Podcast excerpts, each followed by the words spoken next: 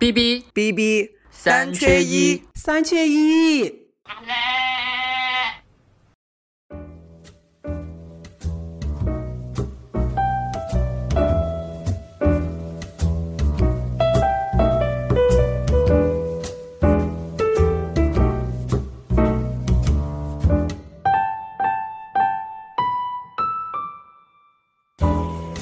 大家好，欢迎收听新一期的 B B 三缺一，我是主播八童。大家呢可能在刚刚开始的这个 teaser 里面听到啊，我们多了一个奇奇怪怪的东西，我们就先让这个奇奇怪怪的东西跟大家打一下招呼吧。大家好，我是妖姬。在上一期节目，我们说了，在我们节目上线的当天。也就是五月一号呢，我们的红中可能就要去生孩子了。就是如果呃一切顺利的话，她现在已经是妈妈了。然后所以在未来的这两个月的时间呢，她要去带孩子，她要去奶孩子，要去恢复身材，有很忙的 schedule，就像小 S 一样。所以在这段时间呢，我们就请了一个代班的这个主播，就是妖姬。对我得说，我想要祝愿一下这个红中生生产顺利啊，然后就是希望她可以早日回归。另外呢，就是感谢她允许我在这两个月的时间里面。在你们这个地盘里面捣乱，然后我们自我介绍就不用了吧？这个自我介绍在上一期的这个奥斯卡盘点里面，呃，如果大家感兴趣的话，可以再回过头去听一听那期节目。嗯，不用了，不用，那我们就直接进入正题吧。嗯，就是我们这这一期是一个来蹭流量的一期节目啊，因为五一节嘛，相信今年很多人都已经要么是自愿的，要么是被迫的出现在了旅途上，不知道有多少人现在正在。国内或者国外的其他各大景区去凑热闹、赶人流、看人海，订不到位子，订不到酒店，订不到吃饭的地方，订不到车票，等等等等的。我也不知道大家为什么会抢在这个时候出去啊！当然了，如果呢你没有出去看一看电影也是挺好的。所以我们就想的是，哎，今天我们要不了就来聊一聊今年的这个五一档这个看电影吧这件事情吧。说起这一点，我不得不说啊，就是我看到那个新闻，我觉得可能现在。呃，五一劳动节的时候，在外面。啊，不管你是去景区也好，游玩也好，或者是这个呃出国呀，或者是不出国也好，我觉得现在大家走在这个旅途上的人，可能比红中更需要祝福。真的就是 希望希望大家就是你知道，就是一切顺利，然后呃，同时也是注意安全啊，千万不要抱着这个我的来都来了的这个思想啊，有些呃这个事情不做也是 OK 的。对我之前本来想过要回家，回家。一趟，但是呢，后来发现就是我们家那边是本来就是景区嘛，然后我想我们家那边应该是会被挤爆的，所以就是很明智、很明智、很明智的选择了留在深圳，然后哪儿也不去。嗯，所以就是还是看电影吧，待在家里面看电影吧。然后我们今天就来聊一聊这个五一档的这个电影，还有看电影这个行为这个本身啊，当然也会吐槽一下，就是。呃，这个非常热闹的五一档的这些上映的新片，因为我已经是在第一时间去看了其中几部非常重要的，然后有爆款项的影片，然后但是呢，满满的吐槽啊，就是今天要在这个里头不吐不快。我们就先来说一下看电影这个行为本身吧，也是触发我们这这个话题的一个由头。就是前一段时间，我不知道大家有没有发现啊，就前几天在微信，我在微博上。流传着一份非常神秘的这个腾讯文档的这个文件，叫做《二零二三北影节吐槽》。先跟大家说一下这是什么东西。这是一开始这是一份开源的腾讯文档的文件，就是谁都可以去编辑。主要的主题就是去吐槽在北影节期间遇到的各种非常奇葩的现象和看到的各种非常难以置信的一些。一些人的这种行为，然后把它吐槽进去，然后那个管理员他会按天，就是从十八号开始分门别类的去总结这些所有的这个留言，把他们归档，然后再把当天的那个留言给锁住。锁住的意思就是说后面的人就不能再编辑了，不能删改。那天我洋洋洒洒的把这个文档全部看完了，大概花了两三个小时的时间。这么长，这么长，但我觉得是应该有四五千条的留言。然后同时，同时我看了一下，与此同就同时在线在看这个文档的大概。有一两千人吧，那个这么多，你知道吗？对，你就知道大家在节前都是在摸鱼的这种心态啊，就很 都都很闲。大部分都是在吐槽这个北影节中间一些让人非常惊讶的一些现象啊。不过其实也可以理解的，就是你在这么一个时间内把这么多人在这么短的时间里面聚在一起做同一件事情，难免是会暴露出一些习惯和差异上的一些东西。但是我不能理解的一件事情是，这是一个电影节。啊，而且北京电影节的票其实也不是那么的好买，特别是一些热门的这个影片，所以我会认为说，你去参加北影节展映的人，或多或少应该是层次跟需求是比较类似的人呢？不是，这个不是，这个从北影节的定位上就有就有就有说法的，因为其实北影节成立没有多少年嘛，它跟上上影节就我们国内唯一的一个国际 A 类电影节，它的定位不一样，就是上影节呢，它的定位本来就是。走那种 A 类专业的那种，就是类似于戛纳、威尼斯和柏林的那种路线，就是我走专业专业路线、评奖路线。所以它的这个呃，在电影节，它除了有这个专业的评审以外呢，呃，会有一些这种影片的展映，但是那个展映不是它的主要的一些组成部分。但是北影节它在设立的时候，它的前提，它就是说它是要跟上影节有所有所区隔的。嗯，所以他是走的就是那种普及推广全世界各地的那种影片的那个路线，就是他会安排很多场场次的这种观众可以去买票的这种这种这种场次的这种电影是这样的。所以每每年我会发现，其实北影节讨论的最多的。不是说他那个天坛奖入围的有哪些影片，嗯，就不像其实上上上影节虽然这个讨论度也不高哈，金爵奖，但是呢就还啊，对，还是会有人去看说看一下，就是说，哎，今年金爵奖有哪些入围的影片的入围的导演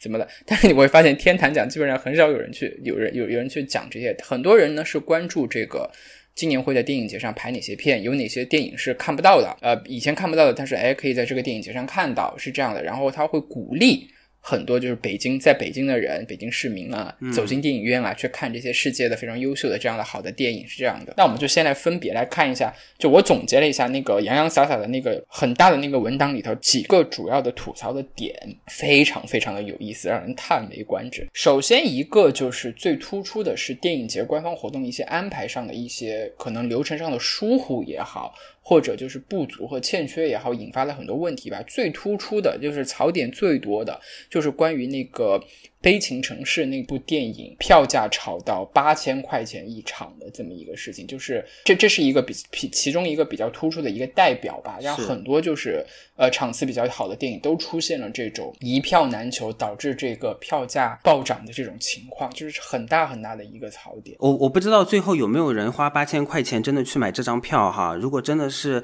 你花了八千块钱买这张票的话，我我真的是我想跟你结婚，但是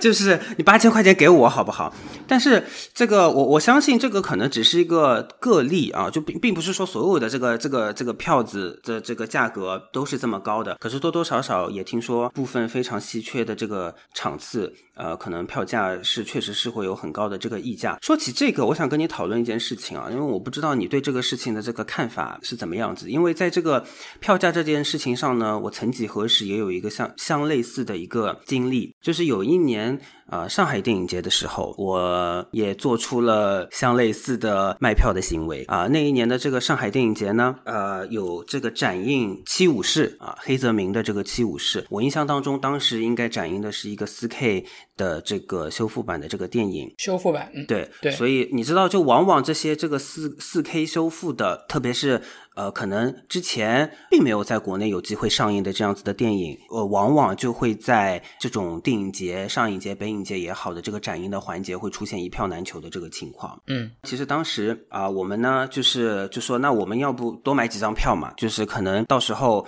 啊，就看看会有没有什么别的朋友啊，或者怎么就想来看。你要炒票，你就明说你要炒票，你不要再说的这么高尚。哎呀，你先不要把我戳破嘛。反正就是当时应该是我我记得好像是买了四张票，然后其实我们是需要两张票，就是多了这两张票啊。OK，然后这个票的这个原价呢，一张票是一百八，所以它其实算是那一届这个上影节的电影当中票价比较贵的。因为大家知道，平时你如果看电影用这个 App 这个买电影票，可能就是五六十块钱，一般上影节的这个电影票呢，也就是一百左右。啊，一百八其实算是比较贵的了。然后呢，当时我们就想说，OK，那反正多出来的票，我们就玩票性质，就想说卖出去。也不是说真的是为了赚钱哈。然后呢？呃，我们当时就想说，那一百标的一一百八的这个票呢，就可能我们尝试看看三百块钱一张这个卖出去。现在已经有八千的啦，所以我觉得这个我们三百块，我们简直是对不贵，对你才溢价了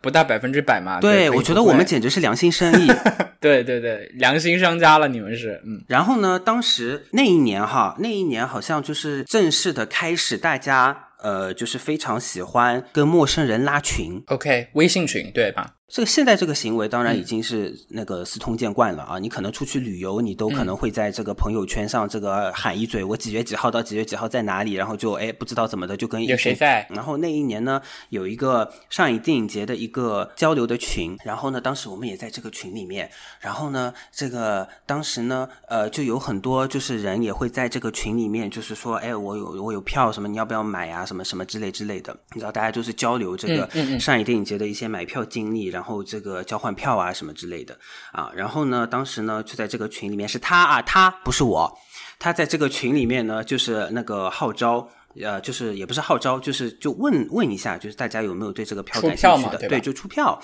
然后呢，当时就有一些可能感兴趣的，呃，同时也是爱好电影的人士。啊，就是我们就是私聊，你你不会直接在这个群里面交易，你只是在这个群里面发一个公告这样子，然后可能就是加了，然后可能他就跟别人说，呃，就是三百块钱一张票，然后他就他就被举报了，然后呢他就被踢出了这个群，可是他被踢出了这个群，我没有被踢出，我还在哇，然后我就看着就群里面的人呐，当然他们不知道我也在背后，你知道，但是就是他们说的好像我们是真的是十恶不赦的这种亵渎电影的人，嗯。你 知道吗？你怎么能够加价把你们当黄牛了？对，你怎么能加价卖票呢？或者怎么样？然后我当时就心里心里面就在想说，可是市场经济就是这样子啊，这就是供需关系啊，而且你有本事你自己买得到买到这张票啊，我们就是你知道，就是定着那个时间，然后。那个手，那个要要手要非常快的在那个拼手速嘛，对吗？对，然后再加上我们的这个运气，反正我们就是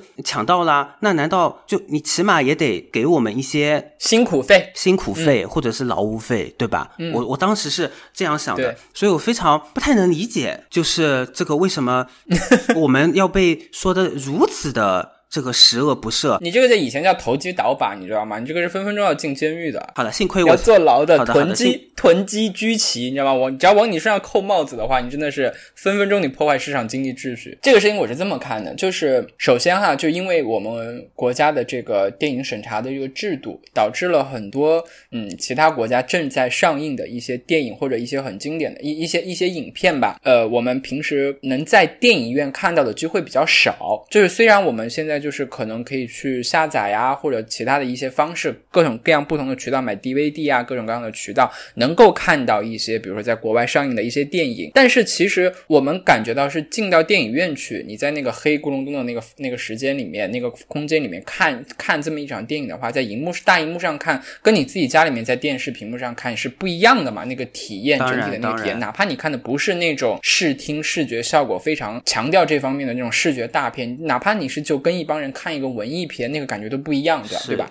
所以呢，这个正好呢，这个电影节它呃在排片啊、选片啊，选出一些这种很好的这种电影，可能有的是最近这几年比较火的，在国外上映过的，然后在那在国内没有上映过，它来它来上来上映了，可能有几场。有的呢，可能是一些老片重新修复的。像你刚才说的《七武士》，然后今年的这个《悲情城市》啊，各种各样的这种老片，它放映的场次就是只有那么一场，或者只有那么几场。如果大家能够再去看一下的话，所以你能够理解，就是那些说你们。破坏了电影节的这个神圣的这种人的那种那种那种愤怒的那种感觉，这确确实可以理解。但是呢，就是这就要说到主办方的一个安排了，因为你在订票的时候，其实是有很多机制可以去防止这种情况的出现。比如说，你可以限购，比如说你可以实名制，怎么怎么样的。现在防止炒那个演出票啊、演唱会的票，不就前段时间不都是实名制嘛？就有是有一些机制能够尽可能的保障这个，让更多的人买到票，这个事情是。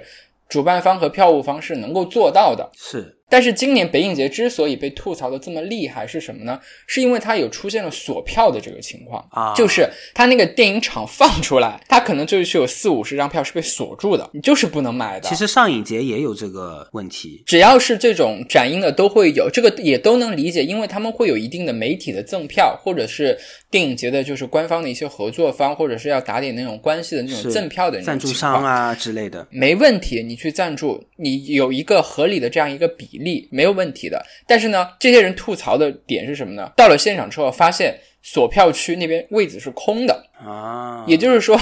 他票要么没送出去，要么送去了人家没来。那你就是让真的去守着那个等着出票的时候来抢票拼手速的人，非常的神奇。哎呀，抢票啊，囤个票啊什么的，这种这种现象很常见嘛，很正常。但是如果说你本来在官方的时候，你在起跑线上的时候，你就锁了大部分的票，然后大部分的票你要么没送出去，要么送出去人家不来看，那你就是妥妥的浪费了资源，真的是浪费了很宝贵的一次让人让。更多的这个影迷在电影院里面看到一些他们想看电影的这种机会，我觉得这个是真的，就是跟他的初衷是相违背的，然后得不偿失的。我想分享一下，就是纽约电影节的机制啊，因为这个是我在啊中国之外，真的也是说参与这个买票抢票的唯一一个另外的一个电影节，我不确定这是不是一个最好的机制。我也不确定这是不是大家都运用的机制，但是呢，它其实它这个机制里面有几点，其实你刚才都提到了。首先呢，它有这个呃预售票，也就是说，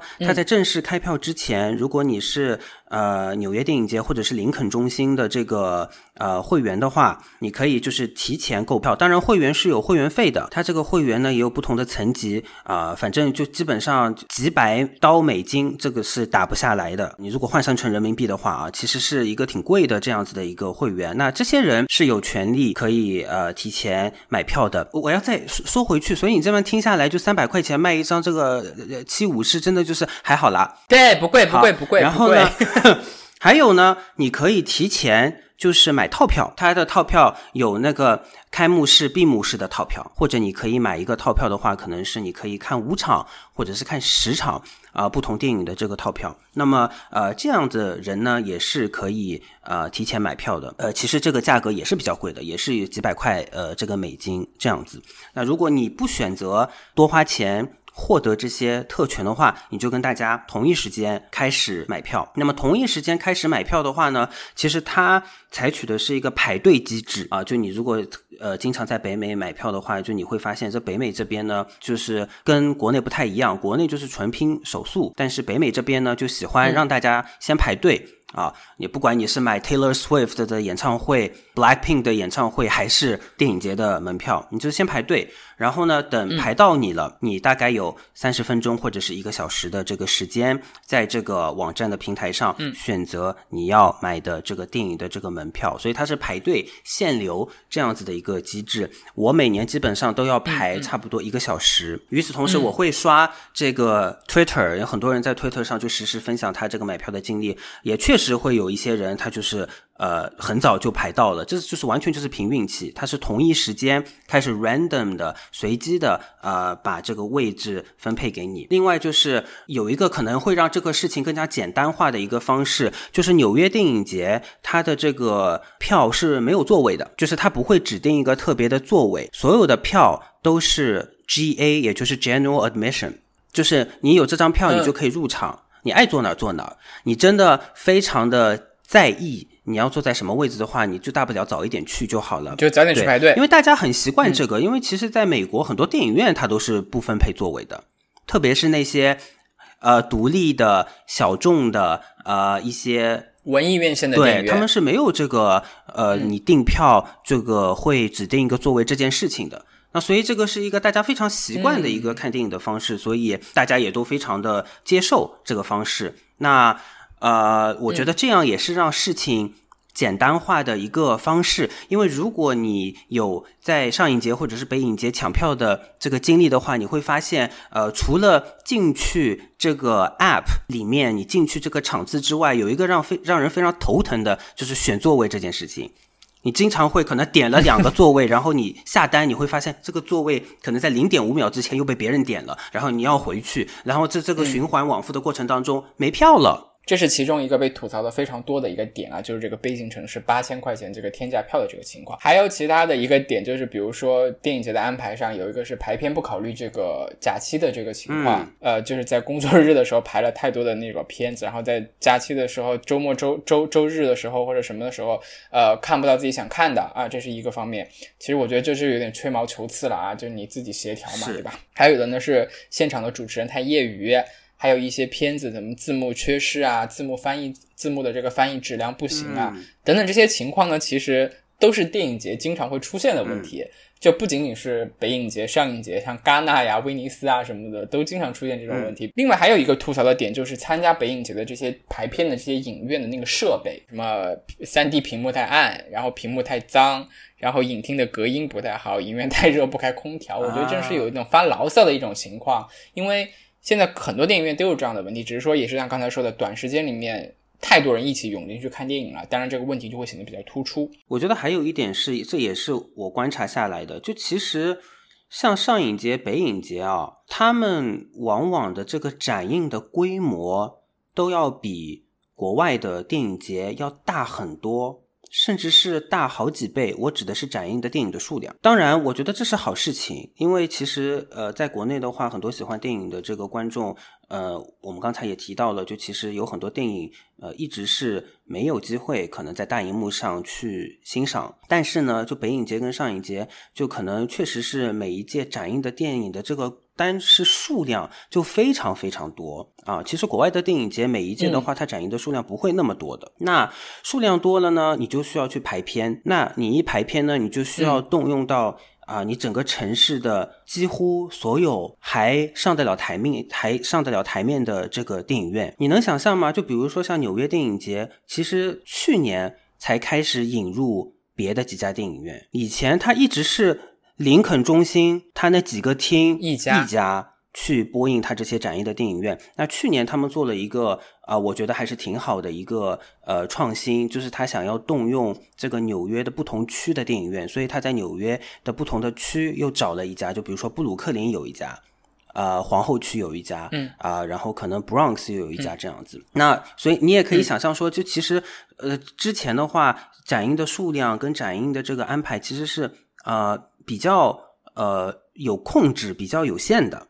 对。但如果像国内这样子的情况的话，如果你这个要放的这个片子的数量，它本身就这么多啊，然后要动用如此多的这个电影院的力量来去展映这些影片的话，那你刚才说的这些问题就很难不存在。以上这两这几个点呢，是针对这个电影节，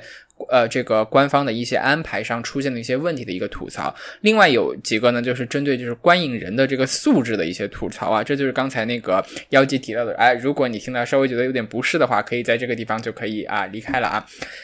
一些一些比较什么什么素素质呢？就是其实也是比较普遍的啊，就是比如说电影开始后打电话。啊，交头接耳、迟到，各种各样的那些就是扰打扰了旁边的人看电影的一些一些行为习惯的，还有比如说什么拍射频的，就拍拍电影屏幕的，然后目的是为了去小红书打卡的，像这些这种观影人的素质的话，就其实不仅仅是在电影节期间了啊，就平时一些电影看电影的时候也会遇到这种爱讲话的或者其他的。这是其实一个普罗大众的一个素质的一个体现，一个反应。那还有一个很好玩的一个槽点呢，那就应该是电影节特供的。了，因为呢，就是现在在北北影节还有上影节这些电影节的时候，有一些放映场次呢是在放映完之后，主创是会来到那个影厅里面跟影迷们交流的，会举办一些那种什么大家的那种分享啊，有些问答 Q&A 的那个环节。然后在这今年这个北影节上就出现了一个非常什么好玩的现象呢？就是说某某某传媒大学、某某某戏剧学院、某某某电影学院的很多学生，他们在非常踊跃的举手要拿话筒来发言，然后发言的时候。的时候呢，一开始先自报家门，自报家门的过程非常的详细，会详细到自己是什么学院、什么专业、几年级、几班的这种程度，然后呢，再讲一堆跟电影完全不搭嘎的一些东西。自己的经历、自己的感悟、自己如何如何和这个电影找到了共鸣等等的，非常的沉浸在自己的感动、自己的世界里面，然后让其他旁边的人完全 get 不到你们为什么会这么感动，就是特别的矫情。我跟你说，都不要说北影节，哪怕是在纽约看电影，在这里的电影学生，来自中国的电影学生也有这样子的这个现象。那你可能会问我，你为什么知道这些人也是中国的电影学生呢？因为他们也会自报家门。这个，这个是这个是中国学生的那个通病嘛？就是我 I'm from 什么什么什么。我来跟你说一下啊，这个这个这个事情是是怎么怎么回事啊？就是去年的时候，MoMA 做了一个蔡明亮的单元，就展映了很多的这个电影。那其中有一部呢，就是《日子》啊，是蔡明亮，虽然是几年前，但是呃，因为他最近也没有新的作品，所以其实还是算是他最最最最近的这样子的一一个电影啊。那么现场呢，就有蔡明亮、李康生啊，就还有这个《日子》这部电影当中的另外一个呃演员啊，是一个泰国的这个新的演员，叫做啊阿弄啊，就是有这三个人，另外还有。呃，这个 MoMA 的电影部门的策展人，呃，这些人在这个电影结束之后呢，就是有这么一个问答的环节啊，同时还有一个翻译，因为现场就是除了呃，这个确实是有很多呃华人的这个观众，但与此同时也有很多就是非华人的，可能美国的或者是来自其他地方的这个观众，因为确实你不说英语，呃，说英语的听不懂，听不懂中文的，是没错，因为确实就是能直面这个。蔡明亮和李康生这样子的这个机会是非常难得的。好，所以是这样子的一个这个环境。到了提问的环节啊，其实之前就像我之前说的，呃，这个主持人许娜、策展人许娜跟这个主创呢，已经呃有几几轮的这个呃 Q&A 的这个交流了。然后呢，就是轮到这个提问的这个部分。首先，呃，就是第一位提问的呢，是一位在。呃，美国在纽约学习电影的一位中国的学生啊啊，为什么知道呢？因为他是怎么说的？自报了家门，自报了家门。然后呢，就一开始肯定是会说蔡明亮老师哦，非常的喜欢你的这个电影，怎么样？怎么样？怎么样？然后呢，呃，然后他就一开始就说了一大段自己的非常大段的自己的个人的经历。啊，因为呃，日子的这部电影，还有包括可能之前的有一些李康生参与的蔡明亮导演的电影呢，其实呃，如果你熟悉蔡明亮的这个电影的话，你你就会呃发现说，从某个阶段开始，李康生的身体不行了，他反正你就是觉得他这个身体哪里就是反正有一些疾病，然后呢，这件事情就不知道怎么的就变成了蔡明亮电影当中的一个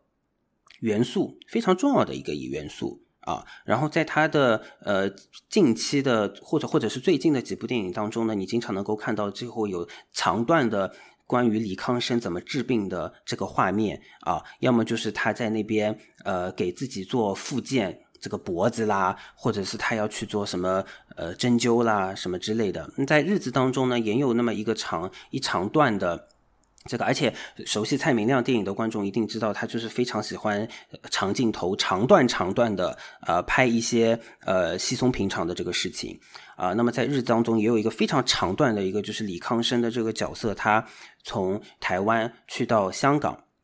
然后呢，在香港在那边找了一个老中医吧啊，然后呢，在那边做这个艾灸。好，然后这位同学呢就站起来，就是说。呃，他说他对这段这个部分呢，让他就是非常的有共鸣啊。然后呢，因为他小时候呢也有这样子的呃一个经历啊。然后呢，就是他小时候呢，他是他爸妈啊让他也做这个艾灸哦，因为呢他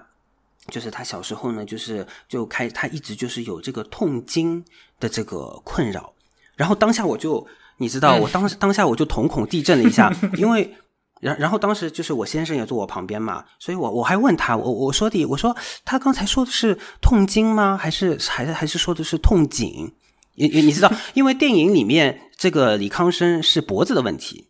所以我当时我就觉得说，对李康，因为李李康生确实是中风，中风，所以我我当时就觉得说。因为可能痛经这件事情对于我来说太意外了，所以我可能就自己就心理建设，有可能他说的是痛颈，你知道吗？当然我要说啊，我非常支持呃这个女性同胞来这个呃解决这个月经耻辱的这个问题啊，这个我希望这个全世界能够尽量有这个。任何地方都应该发放这个免费的卫生巾啊！我是这方面的支持者。我只是觉得说，在当时的那个场合，不管是哪里痛，你用中文跟大家说这个事情，我都是觉得是没有必要的。然后后来我发现，后来我发现他说的真的是那个痛经，为什么呢？他就接下去继续分享，就是说，呃，他小时候可能他这个肚子上面一直有一个疤。然后这个你你懂吗？就是就是还在继续的说这个，他肚子上一直有一个疤，因为他是可能就是小时候就是呃做这个艾灸，然后那个火还是什么的，就不小心就滴到他这个肚子上面，所以就留下了一个疤。然后他就反正肚子上一直有个疤。然后呢，他就是他就是最后的这个问题，我觉得提的还不错啊。他就是问说蔡明亮导演，就意思说你这个这个感觉。你的这个电影当中一直有这个伤痛、有病痛啊，是你这个电影当中很重要的这个元素。感觉这个角色主角也一直在跟伤痛、病痛、衰老的这个点在进行抗争跟博弈。你是怎么理解这一点的？所以他的这个问题其实问的没有什么问题，我认为啊，呃，他只是就是前面这一大段的这个分享，再加上现场有很多观众是听不懂的，你知道就是。台上的那个翻译，他还需要把这个东西翻译给大家。当然，最后因为考虑到时间的关系，他就是非常简短的翻译了他这一部分，呃，这个大概的这个意思啊。然后呢，呃，嗯，但仍然我觉得多多少少是有一点尴尬，有一点尴尬的。对，所以当时我就在想说，这是为什么？我我不知道，我我我也不想以偏概全或者怎么样。但是我我在想说，是不是跟？呃，可能我们国内的观众，或者是中国的观众，呃，或者说是我们文化里面有什么东西，会让我们在看电影的时候，我们的这个情感需求跟可能美国这边的观众不太一样。我觉得，呃，看电影的话，很大程度上就是人的情感是有不同层次的，对吗？喜怒哀乐。嗯。然后有时候呢，看电影并不一定是去找共鸣的。可能有时候你需要允许自己被一些什么电影当中的东西启发。冒犯、震撼，你说的对，甚至是冒犯，或者或者这么说，不一定是共鸣，而是不是去找认可和认同的，这一点非常重要。我觉得看电影，包括看书，看任何这种文学性质的这种作品的话，如果你是抱着去找认同、找肯定，是太特别特别狭隘的一件事情。因为去看电影、去看书、看各种各样的东西，接触这种东西，它其实就是一个打破你眼界的一个过程，就是不断的让你把你拉到一个更广阔。的一个世界里面去，在那种世界之后，你就要允许看到一些跟自己价值观不一样的东西，看到一些让你觉得不舒服的东西，看到一些让你觉得不理解的东西，然后你再去进一步的去审视他们，他们为什么让我觉得不舒服了？为什么让我觉得不理解了？在这个过程当中，你自己是在慢慢的被丰富的。我觉得，所以就是。看电影也好看书也好，你一定要保每个人一定要保持一个这样开放的这种这种心态。你说的没错，所以就是去找认同，是真的是一件得不偿失的一件事情。而且我觉得你刚才说到了，就可能你要就有一些让你不理解的东西，我觉得这也并不是你急于要去理解它。因为后来我在想说这到底是怎么回事，我我总结下来，我就发现很多观众好像看电影他就是图两点，第一点就是你懂我，第二点就是我懂你啊。然后这个不管是你懂我还是我懂你呢？这个当中就离不开我，你懂我的意思就很简单，就其实你可能看了某一部电影，你的共鸣非常的强烈，你觉得这个导演非常的懂你，然后这个导演呃或者是演员他的表演，或者是这个故事，或者是这个电影的拍摄的手法，有些什么东西触动了你，这你达到了共鸣，就你懂我，要么就是我懂你，或者是可能这个电影，嗯，可能在别人看起来有些有些有些什么东西，就可能是比较艰涩的，可能是。不能理解的，我看懂了。哎，我看懂了。然后呢，如果你有什么东西没有看懂，会急于的要马上了解它，要马上懂，要知道这是为什么，导演的意图。到底是什么？然后呢，你就会在 Q&A 的这个地方问导演。所以这个我就要说到，就是第二位 在蔡明亮的这个 Q&A 里面提问的这一位这个学电影的中国的这个同学啊。为什么我知道呢？因为他又再一次的自报家门了。当时就是有一个部分，其实我觉得他的这个问题提的也不算不好，但是呢，其实也是一个想要。我懂你的这样子的一个一个情感的需求吧，就是他不懂，他这个电影当中有有一个事情他不懂，所以他想知道为什么他不懂的，就是说，因为在日子的这个电影当中，其实就是有有有一大半的这个时间啊，李康生的这个角色是一个非常孤独的情况，他是跟外界几乎是不存在任何交流的，那你就会觉得说，我们现在的这个社交的方式。包括电子的这个像手机啊什么的这么的频繁，其实你你作为一个人，你你很难去以这样子的方式生活。然后他这个电影其实他前面的一大半，手机这个我们现现在就是那么日常的沟通的这个一个一个媒介啊，它根本就没有出现过。所以就是在这一点上，其实这个电影它的前面的一大半挺非现实的，也不能说是非现实，它是一个挺特定的一个行为。然后他手机的这个第一次出现呢？就是其实是在电影的一个后半段了，然后呢，他出现的这个原因就是这个李康生的这个角色，他跑去了这个泰国，然后他要约炮，用这个手机要联系那个这个这个买了这个服务的这一位。也就是新演员阿弄扮演的这个角色。那其实这个电影之前是两条线，就是啊你就阿弄一直在他泰国的家里面各种什么烧菜啊、煮菜啊什么的，然后这个李康生就是孤独、孤独加跟这个病痛这个折磨，然后抗争这样子，然后是到后面才连接起来的。呃，完了，这个手机第一次出现就是两个人的这个联系。然后呢，那一位同学就提出来的问题是，就是蔡明亮是怎么看这一点的？就是关于这个手机。在我们的生活当中扮演的角色，还有就是就是为为什么是电影是这样子的一个处理的方式？我倒不觉得这个问题有多不好，但只是说这个问题好像比较具体，就是一个我刚才说了很纯粹的是这个点我不理解。我要从这个导演的嘴巴里找答案，对，而且如果你真的如你自己所说，你非常喜欢蔡明亮老师的电影，或者是比较了解这个蔡明亮这个人的话，你会知道你这个问题提出来是个无效问题。对我很好奇蔡明亮是怎么回答，我都忘了，因为首先他也不知道为啥，他就是这么拍的，就感觉他也不知道为什么，他没没有真的去思考过这个问题，然后他也嗯无法正面回答你的这个问题。所以你知道，有一些时候，如果你这个问题问的太具体了，就会产生两个问题。第一个问题呢是，首先在导演这个拍摄的过程当中，他可能也没琢磨这件事情，就拍出来就是拍出来了，这是第一点。第二点呢是，有时候作为我们这个电影的创作者或者是艺术的创作者，他其实不喜欢跟你说的太具体，因为这个电影或者是艺术它本身的魅力的所在，就是它其实是一个供大家。共创的一个，供大家解读的这样子的一个媒介，所以也许是他主观上不愿意回答，也许是他本身也没想过这个问题，所以我都忘了他当时是怎么回答的，应该就是打打马虎眼就这么过去了。针对这一系列的这种在 Q&A 出现的这种很好玩的，让平让旁边的观众觉得很有意思的这种现象，在这个吐槽的这个表格里面，我看到一句那句话是这么说的，他说叫做“自我意识过剩，清澈中透露出了无数丝的不自知的愚蠢”。不过还是说一件事情吧，就是各取所需吧，就是。人家想问人家，就像我们在旁边看热闹就行了。但是我有一个问题，我就一直想跟你讨论，就是你到底觉得看电影这个事儿是要一个人呢，还是要跟一群人去？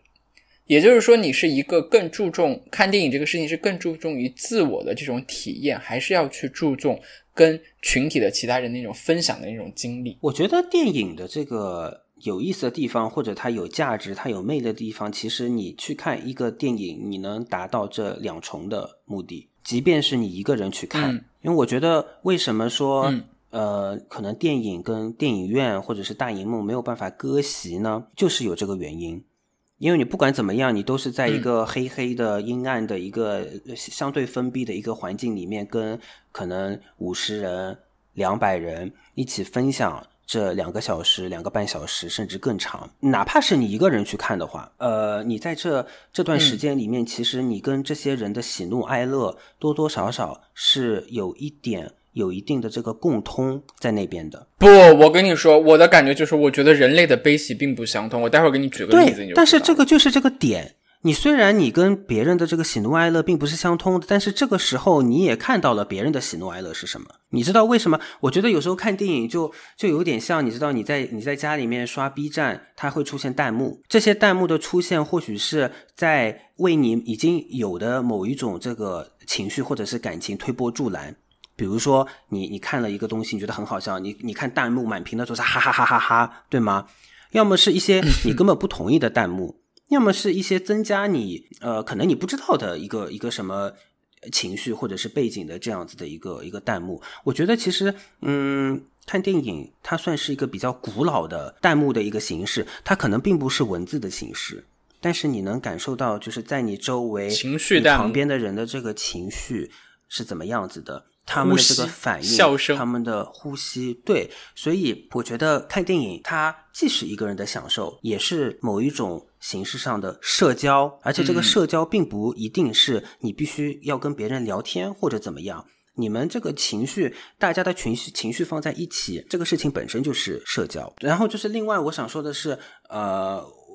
你同意也好，也不同意也好，我觉得就说起这个社交，除了你的这种就是看电影本身的你跟陌生人的这种情绪上的社交之外，就是还有本身就是看电影，它还有一个非常有价值的地方，就是它本身就是一种社交的行为方式。你可以跟朋友一起去，你可以跟家人一起去，你可以跟你的爱人呃一起去看电影，它本身就是一种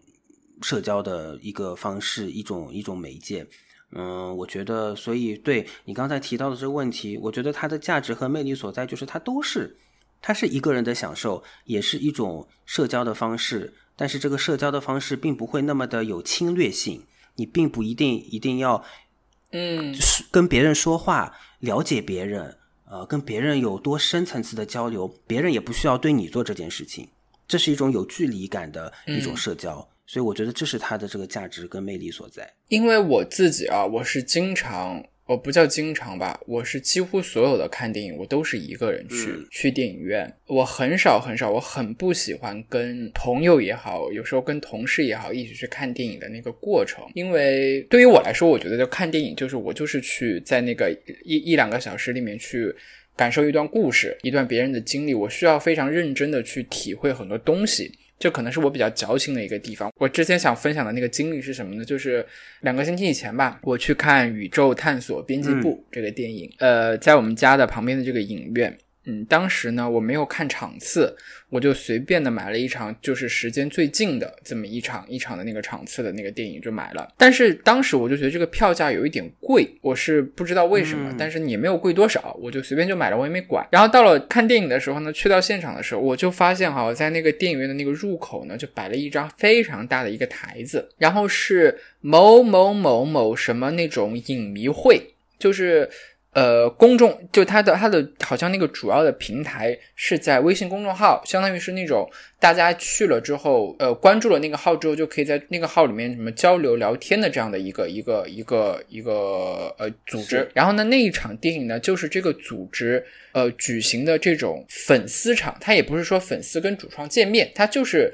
这个公众号的。这些关注者们很多的去一起去看这个电影的这么这么一个活动，是公众号的粉丝对公众号的组织，他们的粉丝去看，他们就是说，呃，我们都是奇葩，大概是这个意思啊，我们都是奇葩，我们都是怪人，是怪咖，什么意思啊？就是他的那个那个公众号就是聚集的人吧，吸引的人吧，他们都自我标榜是怪咖，是奇是奇葩啊，所以他说我们就是一帮奇葩去看一部去看一部这么很搞很恶搞的一个电影，就宇宙指的是宇宙探索编辑部。然后进过就，每个人每个人还会发那个纪念品，什么电影的海报啊，然后什么荧光棒啊这样的一一个东西，就非常每人每个人还发了一大个一个一个一个呃袋子里头各各种各样的东西吧，那种纪念品。然后坐下之后，哇，大家就稀稀疏疏、稀稀疏疏、稀稀疏疏的那个讲话。然后这个时候呢，应该是他们这个组织的一个呃组织者吧，就站出来说啊，大家不要讲话，听我说几句，听我说几句。然后就开始宣布了一下这个现场的这个规则，以他们这一系列的这种观影活动这种体验啊，祝我们今天所有的奇葩大家都在一起，奇葩的开心，奇葩的快乐。我说你们到底在干啥？好，不管不管怎么样吧，电影开始了啊，就大家都开始了。我就说人类的悲喜并不相通是怎么回事呢？旁边的人笑得哈哈哈的，就全场所有的人。笑得人仰马翻，就各种的那种是笑的。但是我们知道这是一部科幻喜剧电影啊，所有的人笑得人仰马翻，就是四仰八叉。我旁边那个男的，我觉得就是有时候我觉得他气得快要喘不过来的那种笑声。当然也没有到就是干扰到我看电影的那种程度。不过呢，我整体的看的这个电影的时候，我是觉得这个电影非常的悲伤啊，所以我整个的时候我是笑不出来的那种感觉。就是人类的悲喜真的不相通。就他们会觉得很好笑的东西，反正我觉得很可能是你觉得是我的问题吗？我觉得你首先你不应该进这一场，不过你也不知道，就是你你你你你不是他们这个社群里的人，他们可能去看这个电影，本来就是抱着那种哎，我跟我的这个同僚啊，可能认识，可能不认识，但是我们都是同一类人，我们是去呃娱乐的，我们是去 have fun 的这样子的心情去的。完了呢，就可能他这个心情的基调就是有一种我们是去过年的，有点像这是看春晚。那你呢，根本就不是。社群里的人，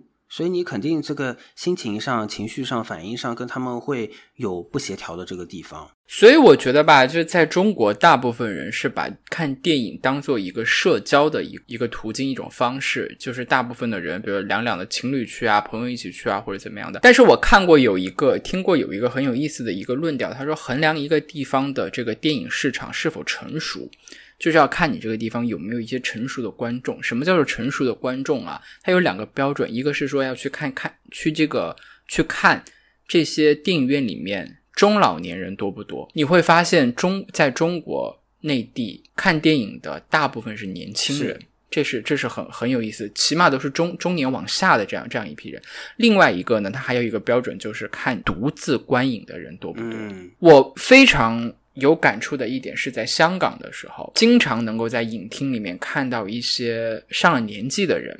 一个人在那边看电影。你会很羡慕他的状态，就是说他是一个人，觉得我真的是要来做一件我自己喜欢的事情。当当然了，当然我不我无法无法知道他那一天经历。有可能他就是闲着没事干，很有可能对闲着没事干。但是这样的人很多。不管怎么样，他闲着没事干，他把看电影作为一个。他闲的没事干的这个消遣，所以那个时候他是真的是在看电影的，他没有别的其他的一些社交或者娱乐的一个附加的一些东西，他真的就是在欣赏电影，相对来说纯粹一点。所以有一句话嘛，说一个人看的才是电影，两个人是约会，一群人看的是聚会。嗯，好，在说完了这个看电影的这个行为本身的这一部分呢，我们现在就要进入我们这一期的另外一个很重要的一个组成部分呢，就是吐槽。吐槽什么呢？吐槽这个史上最拥挤的这个。五一档这个电影档期，嗯，今年不仅仅是各大景区非常的拥挤啊，就是像这个院线也非常的拥挤，因为呢有多拥挤啊，在。这短短的这五天的假期里面嘛，一共有将近近二十部的影片在这段时间里面选择在院线上映，啊，其中呢就有像《长空之王》这样的这种视觉超然的大制作，然后呢还有像《检察风云》这种香港电影，呃，香港导演挂帅的这种悬疑的这样的一个电影，还有像《长沙夜生活》这种文艺的小品。虽然这些影片的分量跟制作的体量，它无法跟那个今年那个春节档相比嘛，但是相较于其他档期来说，已经。已经是一个比较丰富的一个一个档期了。今年为什么会有这么多电影上映？因为是积压了很多去年没有没办法上映的一些电影，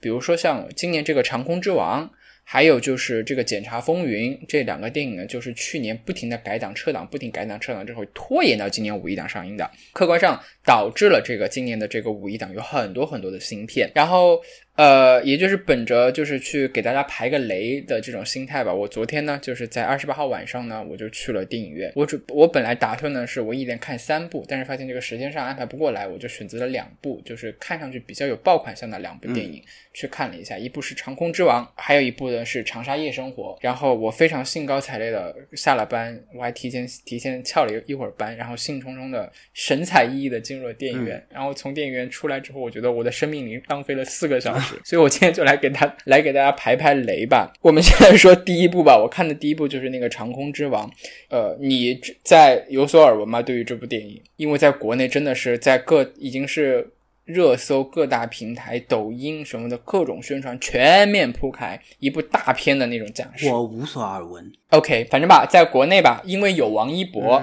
对吧？这部电影的票房在五一档的所有电电影里面，它的预售是最高的，它的票房，它预售票房已经接近一个亿了。然后有很多公众号、很多这个 KOL 在不知道收没收钱啊，提前给这个电影预热呢，都是说这是中国版的《壮志凌云》。再加上呢，这部电影呢，它是跟中国空军的这个呃视频什么什么部门吧，那个忘忘了那个那个那个机构的名字，它是有合作，所以呢，在这个电影里面是首次有真的战斗机，是最中国最先进的战斗机，真实的实机参与拍摄。你听到的时候，你看又有这个流量明星，然后呢又有这个演技派，他是胡军嘛，另外一个很重要的配角，然后又讲的是。中国空军自己的故事，再加上又有最先进的这个飞机战斗机的参与，感觉这个 buff 就是叠叠满了，叠满了 buff。对，自带这个大片 buff。而且就是我之前看过《壮志凌云》，《壮志凌云一》和《壮志凌云二》我都看过。呃，虽然没有觉得有特别特别好看的，但是还是很很很励志的、很热血的一个电影。如果说同类的这种影片，就是这种航空题材的影片，有一个标准的话啊，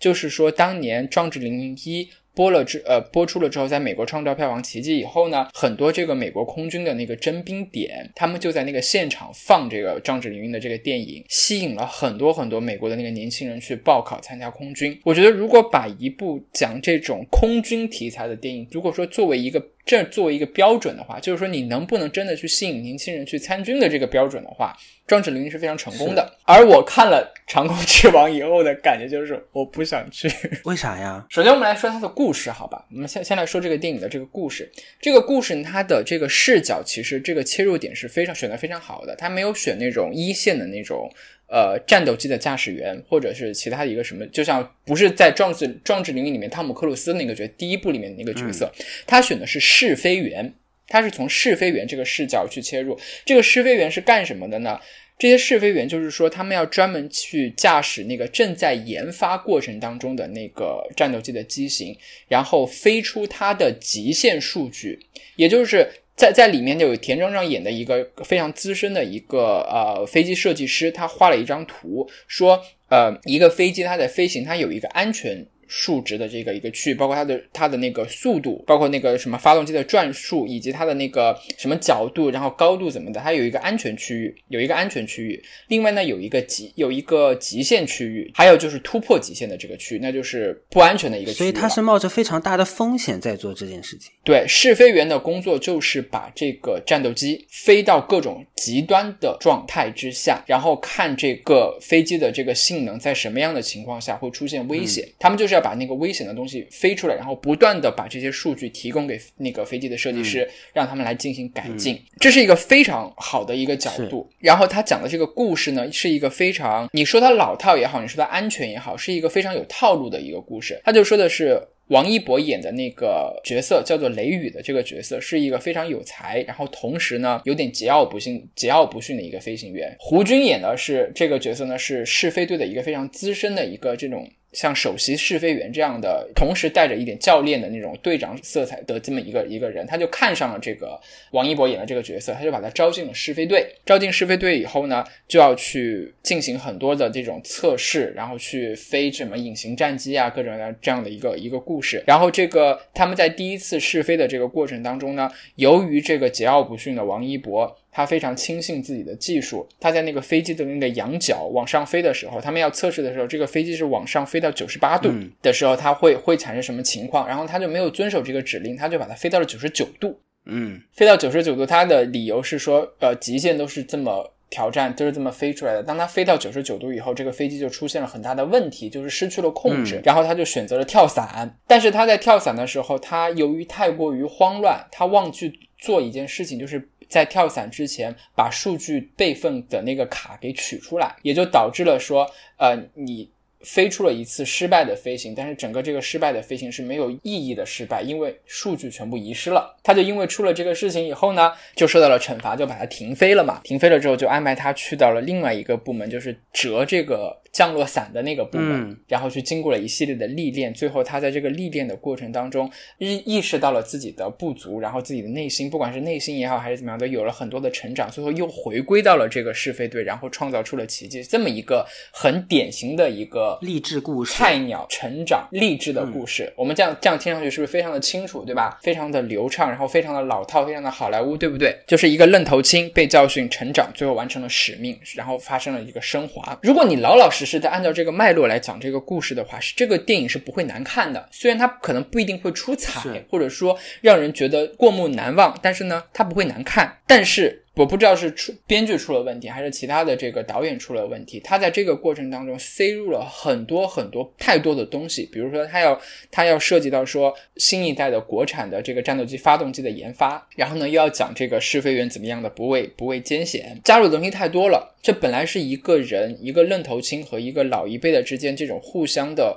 呃鼓励，互相的这种教育上的一种成长的个人的这种成长的经历故事，以这个。脉络来折射中国空军的发展的这么一个历程，是一个很顺的这么一个逻辑，但是他就因因因为他加入了太多的这种细节，以他要太多的要表达的要展现的东西，我不知道是政策原因还是这个主创的本本身的原因、导演的原因和编剧的原因啊，反正导致的是整个故事变得非常的碎，它是由这个人物成长的这个脉络为主导，变成了事件的主导，嗯你就会变得他们这个王一博就是一个工具人，他就在不停的一个一个事件当中呢去串联起这些事件，再加上他这个主角人物就变得特别的扁平，掺和的事儿太多太杂了。他整个人的这个成长的那一条线路反而被冲淡了。好，这是故事方面他的那个不足。另外呢，就要说到这个演技方面了啊。整个所有的这个演员里面，放眼望去，主角里面啊，我说是主角里面，只有胡军一个人像空军，只有他像一个真正的是在军营里面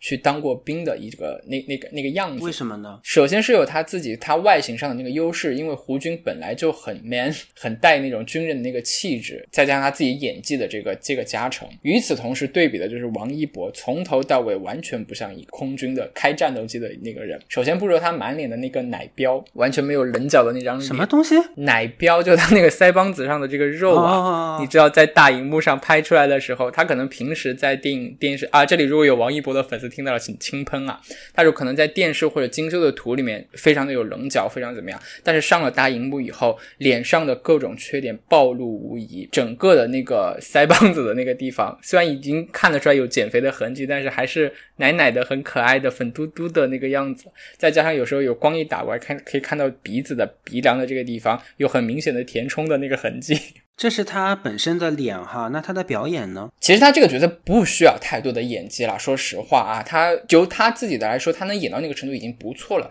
但是有一个东西，我觉得不能原谅是什么呢？他中间有一个镜头是他受伤了以后，在参接受那个身体的康复的一个测试。他在那个测试的过程当中，他穿的就是一个背心。嗯，他穿那个背心的时候呢，他的胳膊。和他的这个肚子什么的都是露在外面的。从那个来看，你就会说，中国空军的空军小哥哥的身材就不应该是这么这个小胳膊小腿的。也就是说，你要去演这么一个呃中国军人的这样的一个形象，如果你在做到神似的这个状态下，你可能会差一点，你演技差一点。但是我希望的是，你有一点这个专业的精神，是尽量的做到神似。可能在身材上，你说形似，在这个体格上。形似上，你能尽量的去接近这些当兵的、当空军的这些兵哥哥的那个形象，这个是一个很基本的一个一个要求，一个素质。我觉得他在这一点上，甚至不如在《王牌部队》里面演那个顾一野的肖战。你就更不要说演《红海行动》里面的黄景瑜了。说说到这个电影被切塞入了很多事件，被切得很碎，有一个不知道是无心插柳还是怎么样的呢，让这个电影里面其实有很多很出彩的一些片段，就是所谓的我总结它就是有家具无家章。如果说他写文章的话，有两个片段我是比较觉得他拍的还不错，就是很感人的一个，也有两个段落。有一个段落呢，就是这个王一博演的这个角色不是被发配到那个折那个降落伞的那个部门去了嘛，就相当于是被打入冷宫了。那个那个呃，胡军演的那个角色也其实是想让他去做一些这种很基础的这个事情，磨一磨他的心性嘛。然后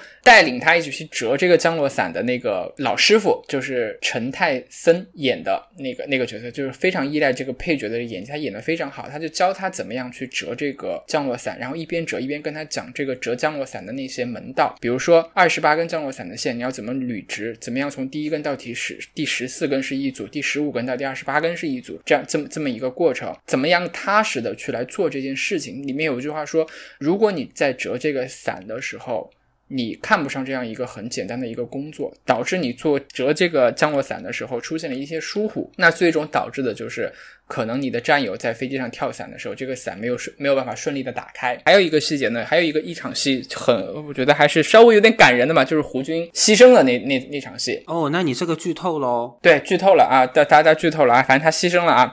这段是泪点之一吧。他开着那个飞机，呃，中间出了一个出了一个问题，已经是完全失控了，他就需要马上跳伞，然后弃机，这样的话他是可以保住他自己的命的。但是这个那个时候呢，那个飞机是飞到这个。城市的上空，如果他那个时候跳伞的话，这个飞机完全失控的话，坠入到市区的话，会造成非常大的这个人员的伤亡，所以他就冒着很大的危险，把这个失控的飞机让它飞到了无人区以后，再选择跳伞弃机。但是当他做出这个决定的时候，发现因为这个飞机已经带着事故飞了太长的时间，跳伞的那个功能已经失控了，他就根本就没有办法跳跳伞了。然后他就在通过这个录音说，交代了他儿子，交代。代了他妻子，交代了他父母，以及交代交代了给他的的战友。最后说完说完那些话以后，咣，这在地上发生了爆炸，然后被烧的连尸体都找不到了。这么一个很感人的一个一个场景。还有一个很有冲击力的一个点呢，是电影已经结束了，在跑字幕之前放了一段真实的试飞员在牺牲的时候。留下来的那些录音，你就会能感受到那些真的那些试飞员在知道自己要牺牲的前一秒的时候，他最在意的那些东西，然后以及那种有时候可能带一点哭腔，但是有有还是相对于比较坚定的很。坦然的去接受自己的那个命运的那那那那种感觉，是说的上点价值吧？是你能是感受到这些人的那种伟大的一些一些一些一些光辉的一个地方。我就所以觉得，嗯，整个电影看下来最感人的是最后这一段这一小段，可能不到五分钟的那个那那个录音的那个片段。所以我整体的觉得是这个剧组他浪费了一个很好的题材，浪费了很大的一个制作，没有讲好故事，而且呢，其实。这个故事不难讲，因为是有作业可以抄的。你能够抄好了《壮志凌云》，你能把《壮志凌云》故事本土化做好了就已经不错了。请轻喷啊！如果大家就是觉得我是崇洋媚外的那种感觉，请请请轻喷。但是我真的是觉得他这个地方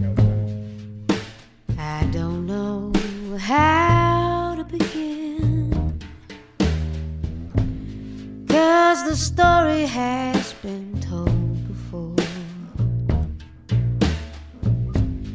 I will sing along, I suppose. I guess it's just how it goes.